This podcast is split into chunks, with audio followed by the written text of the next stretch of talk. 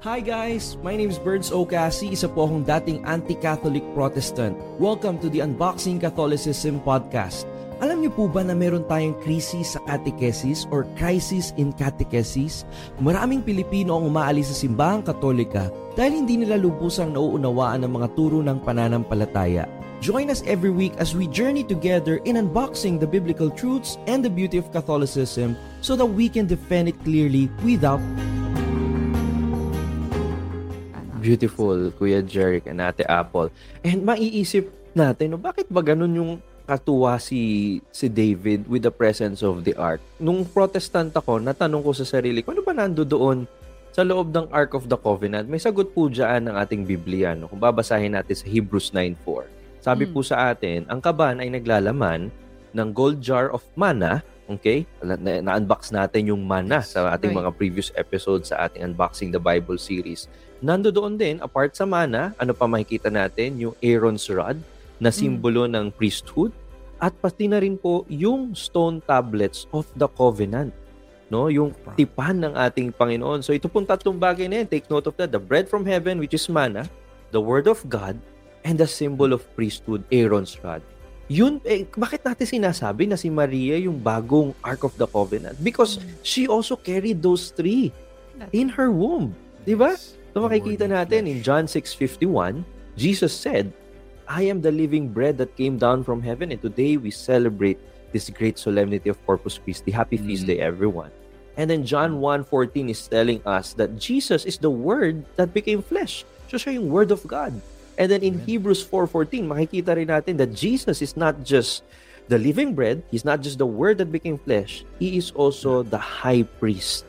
Sabi sa Hebrews 4.14, Therefore, since we have a great high priest who ascended into heaven, Jesus the Son of God, let us hold firmly to the faith we profess.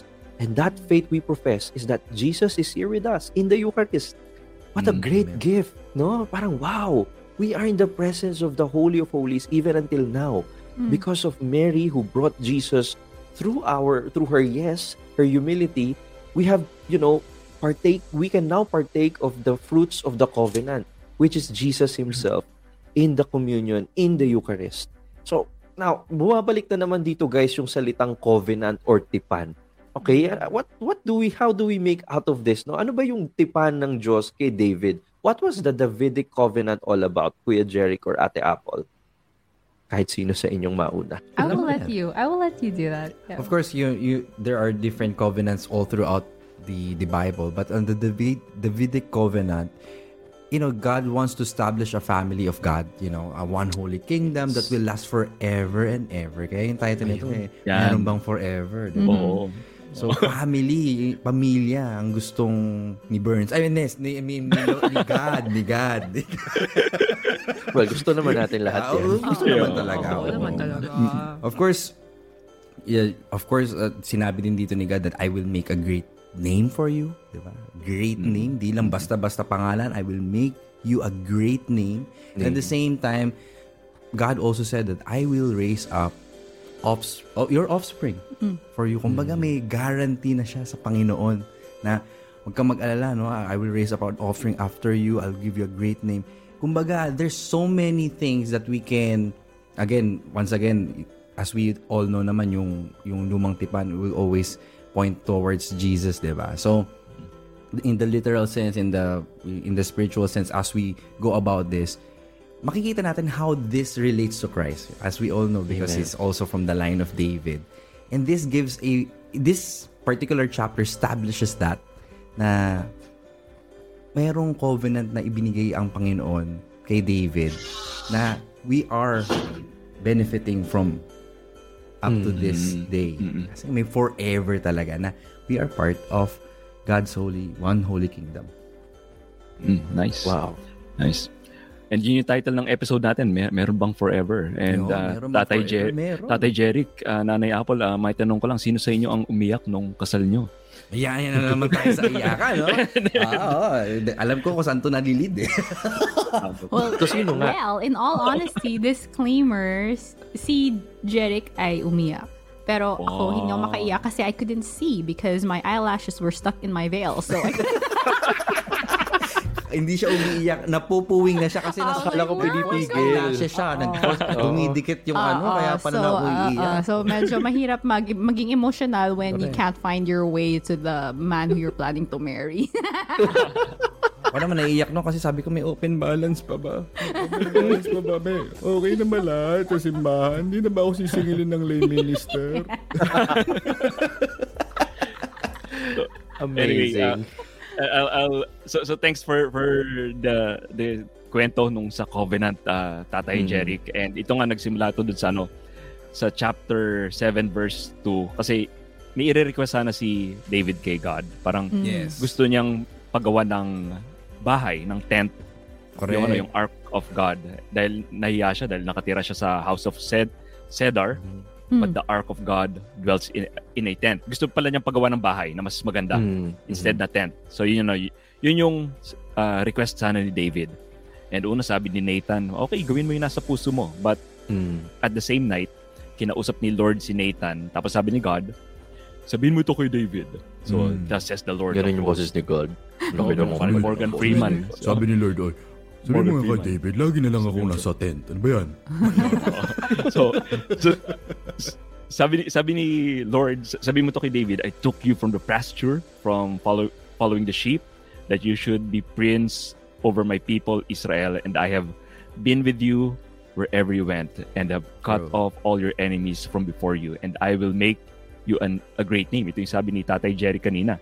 Yes. And yun nga, kung babalik tayo, kung magre-rewind tayo sa Genesis 15, this this is one of the promise kay Abraham. Abraham. Kasi yung first promise is the land. The Mhm. second promise kay Abraham is, I will make your name great. And the Yes. third promise is the worldwide blessing. So dito sa 2 Samuel 7, makikita natin na dito na yung I will make your name great na promise pa kay Abraham noon. So he is establishing the kingdom, a royal dynasty. So yung mga psalms na mababasa natin, messianic psalms, mostly around this uh, area yung ano, yung uh, bagay na basahin. So, yun, yun yung ano, yun yung may Gusto ko ginawa ni, ni God dyan, to be honest. Like, Mm. kasi ni-remind eh, di ba? Pin- Ni-remind. Kasi alam mo sa ating mga tao, Mm. madali tayo makalimot. Mm. Mm. Kaya minsan hindi Mm. natutuloy yung forever.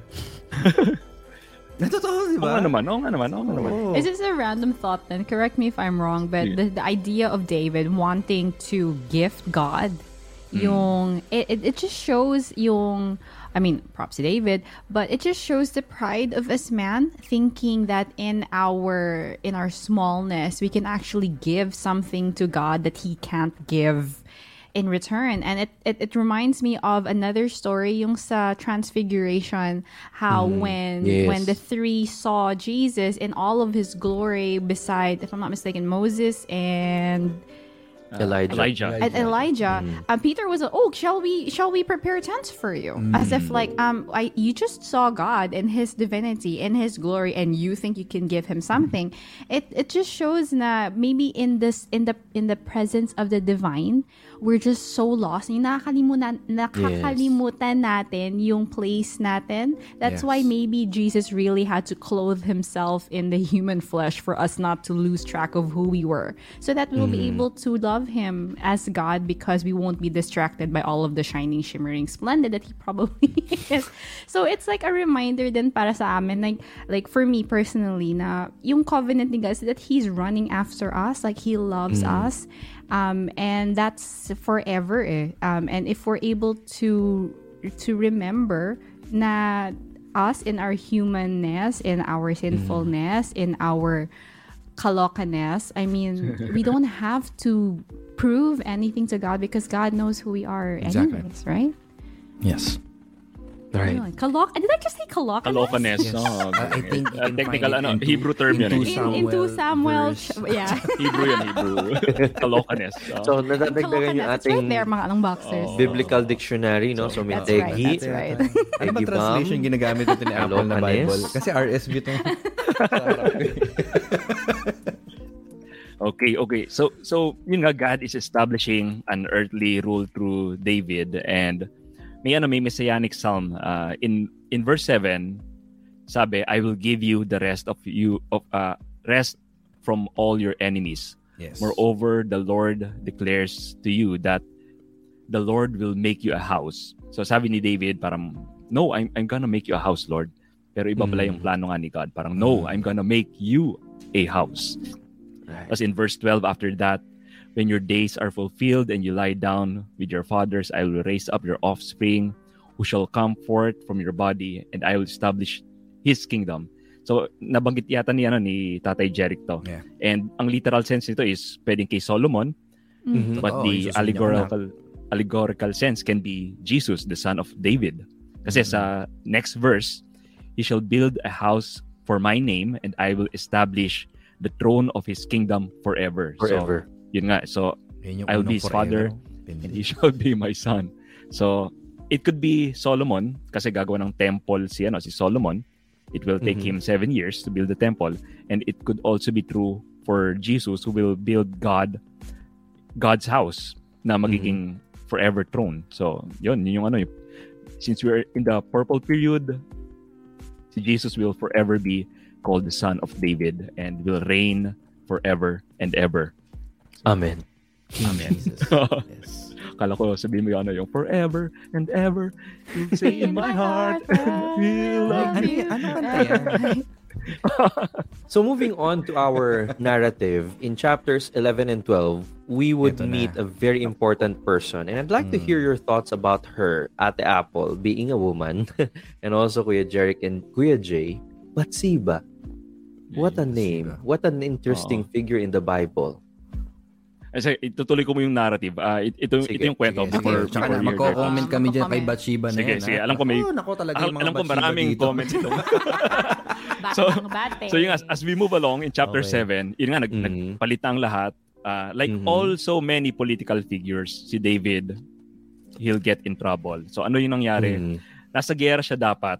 Pero si David, he Mhm. chose to be na, gusto niyang bangko muna ako. I'll be on the bench, guys. Parang Aha. gusto ko bangko muna Ayaw ako. muna. Muna ako. Oh, go go Aha. team, parang ganoon.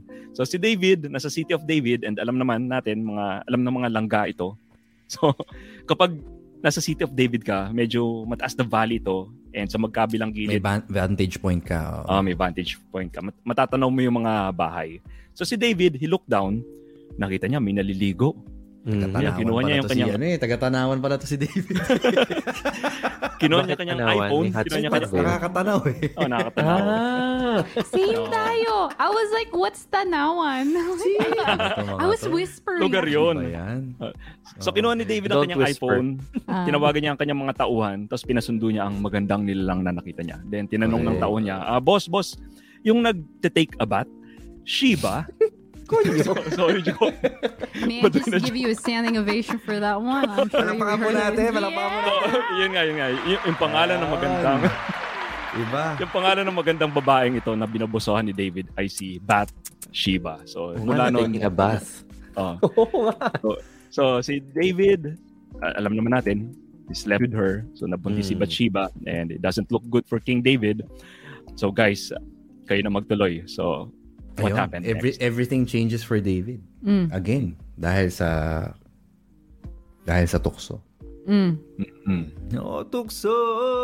Layuan mo ako! Sige, feeling, feeling ko kumanta ng ganun si David. eh. Pero Talaga? hindi lumayo. Siya magpatawag eh. Imagine the power of the king. It's like, I like that. May nagsha-shopping lang siya. Hindi kasi nga nasa vantage point siya. Mm. Nasa taas siya. Kita niya lahat halos yung mga nasasakupan niya. Mm. Sakupan. Yeah, the the the, the territory. oh my gosh, may may converting. so a- anyhow, Oo. I, I, I truly relate to this, you know. Because you're sakuping things? Because I usually speak on stage. Hindi totoo yan. And you have I a mean, vantage point. Like you can Yes, make when tanaw. you are given a position of leadership, a position of influence, tulad ni Burns, influencer yan si Burns, diba? So, so when, when, when, when we're given that, that responsibility, that power, that is the time when we are most likely to be tempted. Ba? Yung pag nasa katuktok ka ng buhay mo, ng karir mo, ng negosyo mo, dun tayo nakakalimot eh. Mm. Diba? During the time na hirap na hirap kang paakit sa success, dun ka lagi tumatawag sa Diyos. Pero when you are there already, if you are not careful, I'm not saying that all successful people are like Yes. that. I mean, if you are not aw- aw- careful enough, that's the time where you'll be really tempted to to see things like Bathsheba. Welcome to the new season of Love Connect podcast with The Kosho. Hi, we're Drews and Love Kosho, marriage coaches and award-winning book authors. Thank you for making us part of your journey. Through our podcast episodes, we will teach you the steps and skills to communicate better, Stay connected through seasons and restore relationships after a conflict. Are, Are you ready? Then let's go and grow. New episodes every Thursday. powered by the Abundance Network. But more so, nakita naman niya eh. Mm. Di ba? Pero ang malupit doon, pina-Uber pa niya. Pinag-grab pa niya. Oo. Di ba? Pinag-grab niya si ano eh. Pinag- literal, Literal grab. literal, Literal pinag-grab. grab. Oo, Yeah. talaga Oo. tinawag niya. Because he had the power too. Hello, right? ah, palala move nga. Well, I think, yeah. Pinatawag niya eh. Mm. Pinatawag niya. this is uh, maybe because I'm now married that I've uh, the story of Bathsheba. I've been reading it with like maybe a new kind of. I'm not saying that Bathsheba was wrong in sleeping with the king, okay, but the thing is. Remember how uh, the story is Bathsheba was called by the king because his hu- her his husband oh my goodness her husband Uriah was at war right so he wasn't there um and there was a part non there was a well first of all can you say no to the king? Mm, it's like Exactly. it's scary on the on the point of death. So first of all mm, mm, you're choosing between your life or or loyalty faithfulness to your husband. And there is another part then to the story na later on when Bathsheba was found to be pregnant right? Um, David calls in Uriah from the war front and says yo go home. Your wife's missing you just so that he can cover up this whole pregnancy. But uriah if correct me if i'm wrong if i'm not uh, please forgive me. Um, yung story na from there is that uriah did not sleep with his wife. He slept with the soldiers and then yung the thought of maybe it was also easy for not maybe easy maybe that's also part of the reason why Bathsheba slept with David was because she wasn't felt she didn't feel the love from her husband. Yung even before then because when he was at war maybe he wasn't making lambing he wasn't sending that I miss you. So she felt yung rejected by her husband already. And here was the king the most powerful guy in the land looking for her company physical and, and stuff like that. And they're hunting pinagrab pa nga diba Oo. so maybe that's why. So thinking about it maybe it was also partly you know yung parang maybe not directly but there could have been an aspect of Uriah and Bathsheba's marriage not working out That's true. properly It's- not being centered on the It real says value here, actually it says here, Mm. tinanong pa siya, have you not come from a journey? Why did you not go to your house? And Uriah said to David, the ark and Israel and Judah dwell in bo- in booths. And my lord Joab. He, so he was, you know, he didn't. defend yeah did- he didn't he didn't- defended yeah. himself saying that na, na, like I, I feel guilty of sleeping with my wife when all of my friends and all of my colleagues comrades are in the b- war front ganon. but here's your chance to be with your wife right? I mean like for me my husband if he's gonna choose his friends over me there's gonna be some serious talk happening that night. He's gonna be sleeping outside. So, yung part ng ganon, parang na, naisip ko lang, maybe because I'm married now, um, the thought of how marriages, even back in the day, it's really a place of temptation and a, a very, very sacred ground that if you do not be, if you're not careful, if you do not put the fences properly, the foxes will try and enter the vineyard that's supposed to be for the Lord. Right? I don't know, just a thought. Galing ng, galing ng insight ni Ate Apple. Galing. galing. That's because nag-iba na, nag-iba kasi yung ano. And we rec- recently we watched this uh, movie uh, by Nicolas Cage, yung The Family Man. I don't, I'm not sure if you both uh, saw that. And there's this temptation, there's this scene where Nicolas Cage was being tempted by another married woman. Right? And then, so sabi niya parang, uy, nagugustuhan ako nitong babaeng to. So sinabi niya sa best friend niya and, and his best friend uh, played by Jeremy Piven, uh, Arnie yung pangalan ng best friend niya doon, kinento niya. So, si Arnie naman parang, oh, natutuwa ka kasi na-appreciate ka ng ibang babae. Hindi, hindi, hindi. Gusto kong subukan to be in an affair. Yun ang sabi ni Nicolas Cage. And it, it was so beautiful kung anong naging reply ni Arnie sa movie na ito. Ang sabi ni Arnie kay Nicolas Cage, you know, don't screw up the best thing in your life just because you're a little unsure of who you are. Because the best thing in Nicholas Can you repeat that? during Can you repeat that? Don't screw up the best thing in your life just because you are a little unsure of who you are. It- it- it- this particular line from that movie applies to David, applies to Bathsheba. They both had the best thing in their lives during that moment. You know, David had God. David had this covenant. Bathsheba Bathsheba had had, Uriah. Uriah. You know, but the, the both of them were unsure and most of us will go through life na hindi naman natin mafi-figure everything out eh. Yun. 'Di ba? That's the trap. That's the, the trap of the world is saying na hindi mo pa na-figure out yung sarili mo. Alam mo, subukan mo to, to, to. It's not that eh. We, we will never figure everything out in in our lifetime. That is why we need the grace of God here. So basically, what Amen. you're saying, don't worry if you don't know what spade is like, friends. We love you for who you are. It's okay. Don't worry. Felt so relieved. So, so, I was gonna say that. so, so continuing the narrative, guys, how did David deal with this when he made up? O sige, ano Paano, paano, nangyari? paano, paano ginawa ni David? Parang he, he arranged the murder of Mm. Bathsheba's Oo, okay, husband. How to get away with murder. niya. Oh, in orchestra. Parang ano, ano Ang daw, ginawa niya parang tong pa- mga ano eh, parang yung mga telenovela sa ano, di ba? Oo, oo. How to get away with murder nga? Oo. Parang so pinasama ano to eh, niya parang- si pinasama niya si Uriah. eh. Never ending. Kahit ilang orchestration, di matuloy-tuloy. Ay, probinsyano. yung ano ni buhay ni Cardo Dalisa eh. No? So, so pinasama ni David si Uriah sa gera Mm. laban sa Hittite. So yun, parang sumigaw ng sugod yung mga ano, yung mga tauhan. Pinalagay niya sa Sugod! harapan. Tapos yung pala si Mm. Uriah Yeah. lang pala yung tumatakbo. Tapos umaatras yung Correct. mga Pinatras niya yung iba. Oo. so, ah, tumatakbo si Uriah yung ganon. Tapos, ayun, Pagtingin patay. niya, nasa likod lahat. But it's so weird, right? Why would Uriah not know that he's running beside people? It's just a thought. I mean, they're a massive. Well, no, because Okay. when you Sorry, are sorry, in war, when you are in war talaga, Ah, okay. okay. focus mo is on your enemy. Ah, Oo. okay. okay. So, anyway, ito yung classic example na hindi mo maitatama ang mali ng isa pang mali.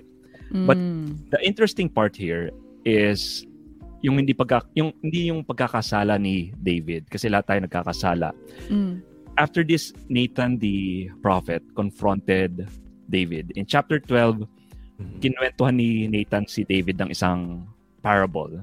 And yung yung mga parables usually this is yung mga discourse when there is corruption in the leadership. So ginagawa din ni Jesus ito when corrupted yung mga Pharisees. So ang kwento ni Nathan, may lalaking maraming tupa.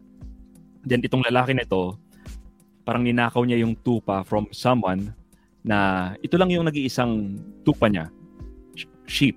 So Mhm. tapos habang kinukwento ni Nathan, si David nag nanggagalaiti sa galit. Parang. Mhm. oh, parang hindi dapat maitulutan, mabuhay sa Israel, ang lalaking yan. Then sabi ni Nathan parang in a powerful gotcha moment, parang sabi niya, you are the man. And hindi niya meant na compliment yun na, ano, na, you're the man. Parang hindi Mm. compliment na you're the man yun. You are the man. So, Right. si Saul, if we are to compare David with Saul, nung nahuli si Saul, ang response niya is, honor me in front of the people. Mm. But si David, ang response niya, I have sinned. Right. And nag nagsulat siya ng napakaraming psalms. Nags- sinulat niya yung Psalm 51 because of this. And dito natin makikita yung difference ni David and Saul. And yung consequence ng sin, may mga temporal punish, punishment. So, nagkasala si David. Hindi lang si Uriah yung mata- namatay, pati yung baby ni ano ni, ni Yes. David Namatay yung ano, din. kay Bathsheba namatay din.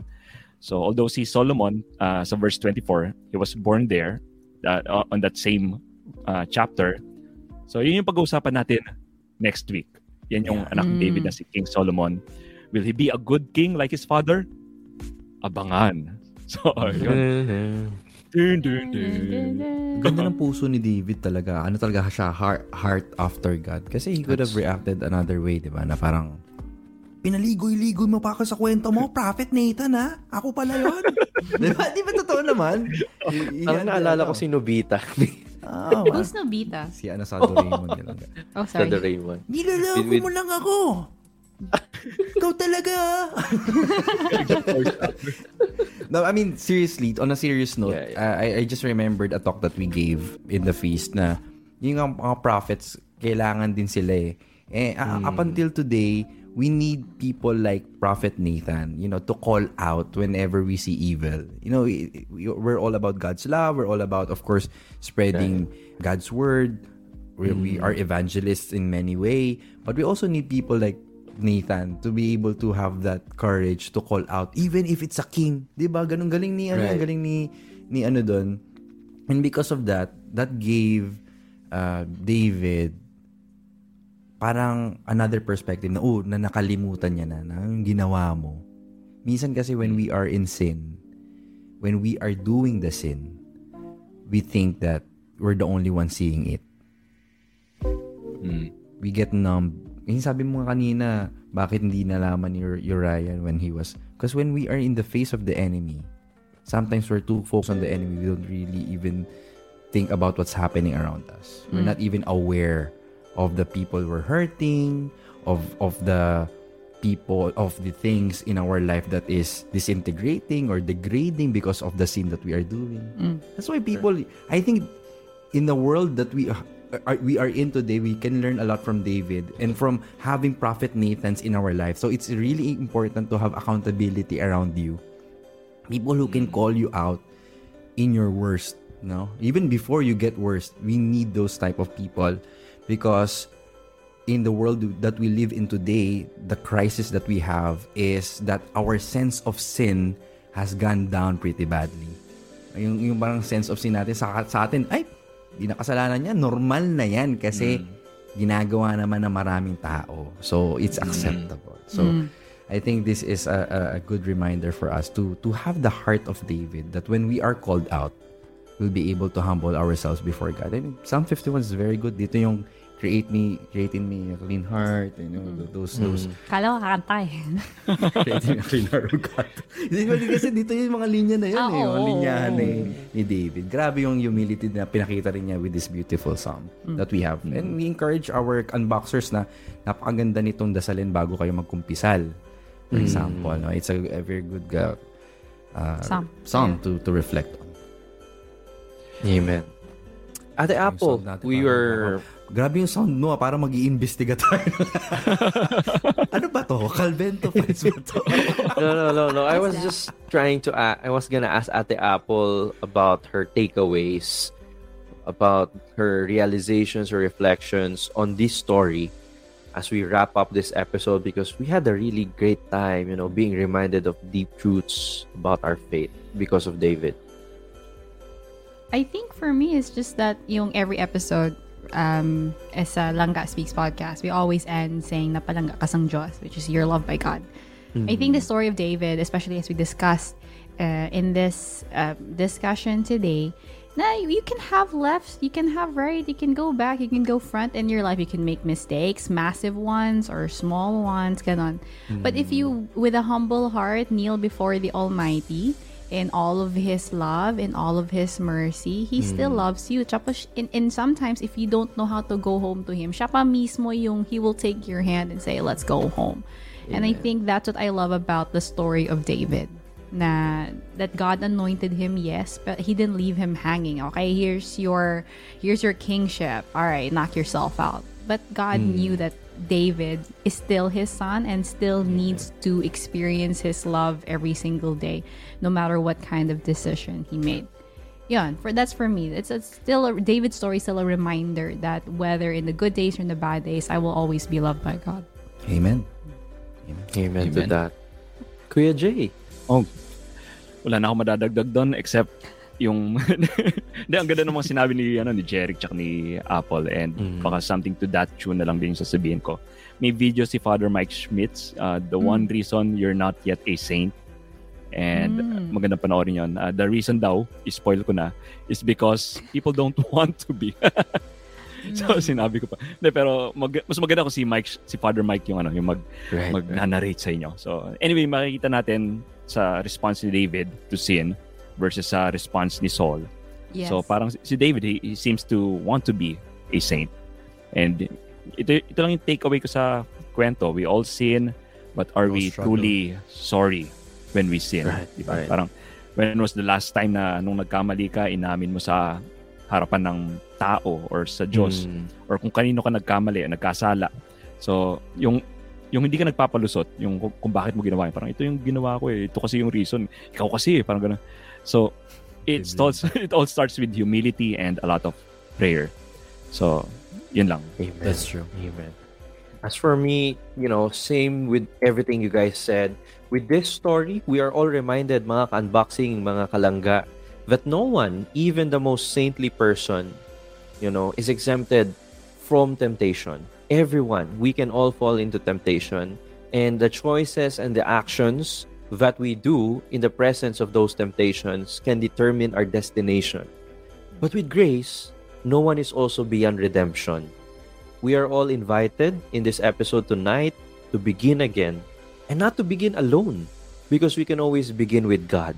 He will see this through with all of us. And then you might say, ang bata ko pa, no? Sige lang, gawin lang natin lahat ng happy stuff. St. Paul has reminded Timothy that don't let anyone look down on you because of your youth, but let your youth be used to be a model for purity, courage, and everything that is good in the eyes of God. So guys, I think yung message sa atin dito sa episode natin in Unboxing 2 Samuel 2 to 12 is do a self-examination. Go to confession and let's take that road to conversion and sanctification. Amen. And that's a wrap for our episode 19 in the Unboxing the Bible series here in Unboxing Catholicism podcast. But since we have very, very special guests, I want to give them the opportunity to tell us more about that, what they do and to promote anything. So, Kuya Jeric, Ate Apple, tell our Say away, eh. unboxers say about eh. what's new in the Langa Speaks podcast. So what's new in the Langga Speaks podcast is we are able to attend live uh, sessions of Unboxing Catholicism as an excuse for us to have our me time as a couple. We are a father and a mother of two cute kids. Naman nun.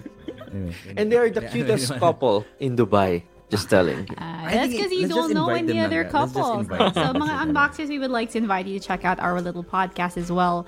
Uh, we started off the podcast a couple of years ago where we were telling our story. We initially thought that it was just going to be us telling our stories to those who already know our story. But then, by the grace of God, it just uh, expanded and it just grew. And now we're speaking about God's life and joy. Currently, we're sharing about the insights, the lessons we've learned on building relationship, building healthier marriages. Uh, whether you're dating or not, whether you're married or not, please do check out our podcast. Yes, you can find us in langaspeaks.com or wherever you listen to your podcast. And just to tell our listeners also that Kuya Jeric is one of the mentors of the Abundance Network. So tell us a little bit about the Abundance Network, Kuya Jeric. So we have Catholic uh, podcasters like uh, Burns in under under one network, and we're helping them to put out their content, which is uh, a lot, you know, purposeful and and leads everyone to to the faith, to loving the faith more. So we have different shows under the network. It's under Bo Sanchez, and we're releasing episodes actually every week. Every week, Uh, yes. Unboxing Catholicism does it more than uh, once a week, and I hope you can If follow I am them on time. if he is on time, you know.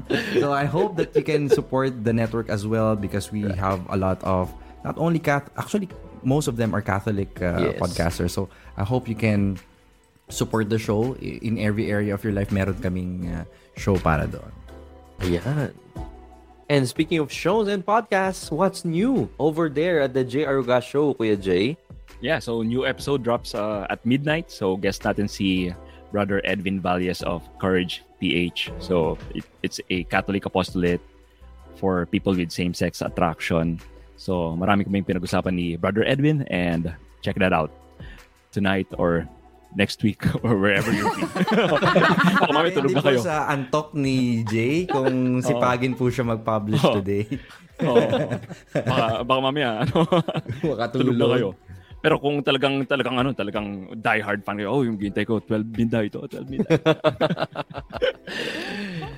You guys should check out the J. Aruga podcast and also the Langa Speaks podcast. And of course, we will see you next week as we continue with the Unboxing the Bible series. The assignment, no? Para akong principal dito sa ating Ayan. series. Nakakatakot na. assignment Kinakabahan nga kami sa mga of the- tanong nyo. He's one Ano of the ba yan? smiliest principals Oo. ever, though. Pag ito principal Oh, thank namin, you. ako, Papainumin ko lang to, papasa na kami.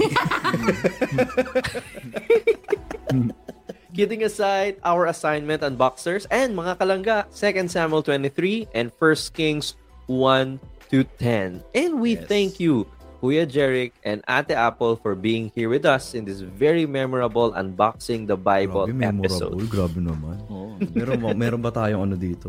Papadala mo ba yung Ark of the Covenant? Oo, padalan ko yung kaba ng tipan dyan. Ibang Yan. kaban at ibang Yan tipan. ang gusto ko dyan. eh. At isa na naman pong episode ng Unboxing Catholicism ang nagdaan mga ka-unboxing. Tayo po ay nagsasama-sama tuwing araw ng linggo alas 8 ng gabi. At napapanood ang ating replay sa YouTube at Facebook. Pati na rin po ang audio ay napapakinggan sa ating Spotify, Google Podcast, Audible, Amazon Music, or wherever you're getting your audio shows. Please do support other podcasts under the Abundance Network. Just go to Spotify and type the Abundance Network. You're gonna see Unboxing Catholicism and other great shows that we have prepared just for you. And so, dear friends, magkita-kita tayong muli and we will not be tired of reminding you, huwag mahihiyang magtanong tungkol sa ating pananampalataya sapagkat laging may sagot ang Biblia at Katisismo. We can know the faith and defend it clearly without being preachy. And that's a wrap for tonight.